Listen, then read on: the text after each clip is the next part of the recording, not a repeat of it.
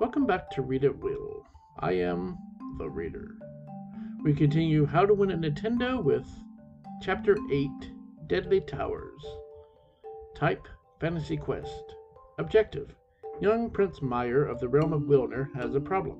The Prince of Darkness, Rubus, has erected a palace to the north and is making ready to invade.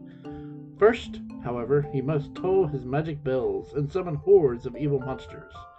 To prevent this incursion, Meyer must go to the Rubus Castle, enter each of the seven towers in turn, and burn them to the ground. Layout The game allows players to journey to each of the ten dungeons, with roughly 200 rooms in each, as well as to various shops and the towers themselves.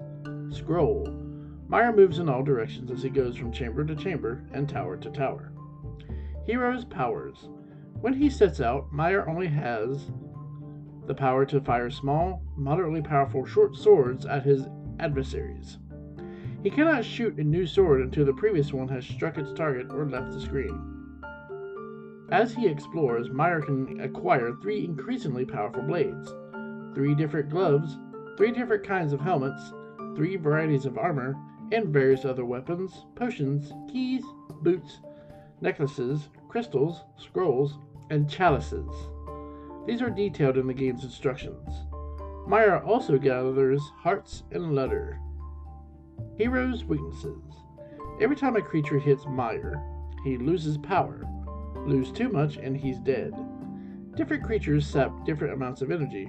Be wary, above all, of getting too close to where the ledges are broken. If a monster brushes you while you're there, you'll go spinning off regardless of how many hit points you have. About your enemies. In addition to the Prince of Darkness, there are 12 evil races Bounders, Fire Beings, Slime Beings, Rat Beings, Devils, Fish Beings, Insect Beings, Snakes, Ghosts, Clones, Dragons, Humanoid Monsters, and Tower Bosses. The lowest level creatures, such as fire and slime, are killed with a few shots. However, it takes 20 shots from your short sword to kill a dragon, bounder, and so forth. The game instructions describe the many creatures in detail. Menu. There is just the one quest. Timer, none. The track is finished when Meyer runs out of power. Scoring. There are no points per se. By acquiring hearts, Meyer increases his hit points up to 299. By finding Ludder, the prince can make purchases of weapons, magic, etc. at the shops. These objects only appear when Meyer slays monsters. However, they do not always appear, and the same monsters don't necessarily leave behind the same goods. When booty does appear, it remains on the screen for only 10 seconds. Patterns. The location of rooms and their layout never changes, and creatures are always in the same place. Beginner's strategy. First and foremost, remember that all creatures can be slain by repeatedly firing your sword at them. Stand as close as you can when you slash, so you can deliver the blows faster.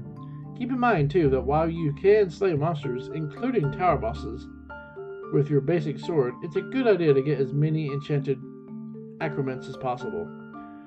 Journey wise, it would take volumes to map the entire realm. However, there are directions you'll need to get to the various shops to purchase goods.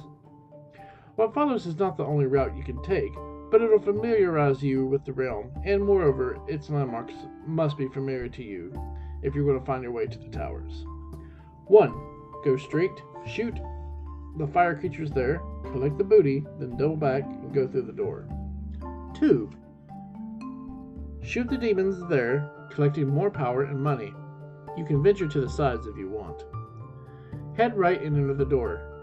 Not the door that was above you when you first entered the, this catacomb. Not the door that was above you when you first entered this catacomb. 3. In the next room, go to the wall in the back.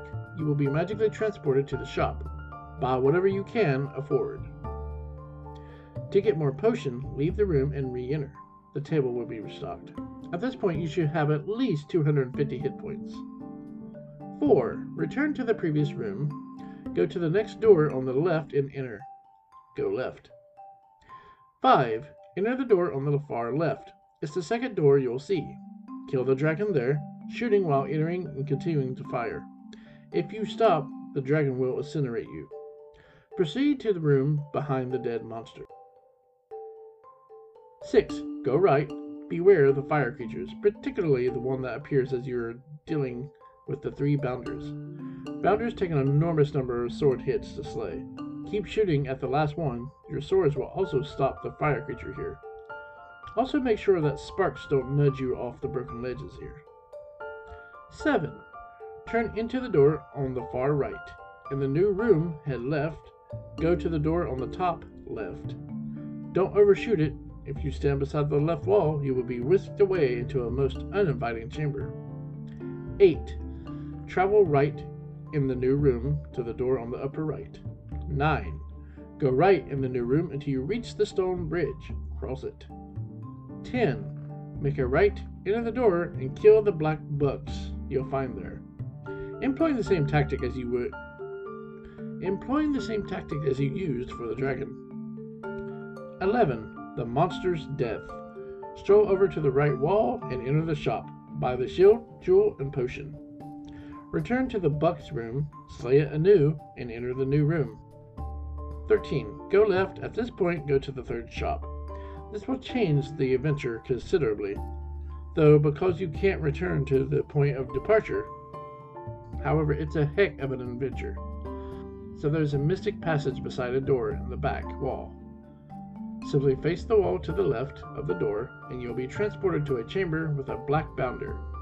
Exit on the right, stand on the symbol in the center of the room, and voila, you're in another shop. Advanced strategy.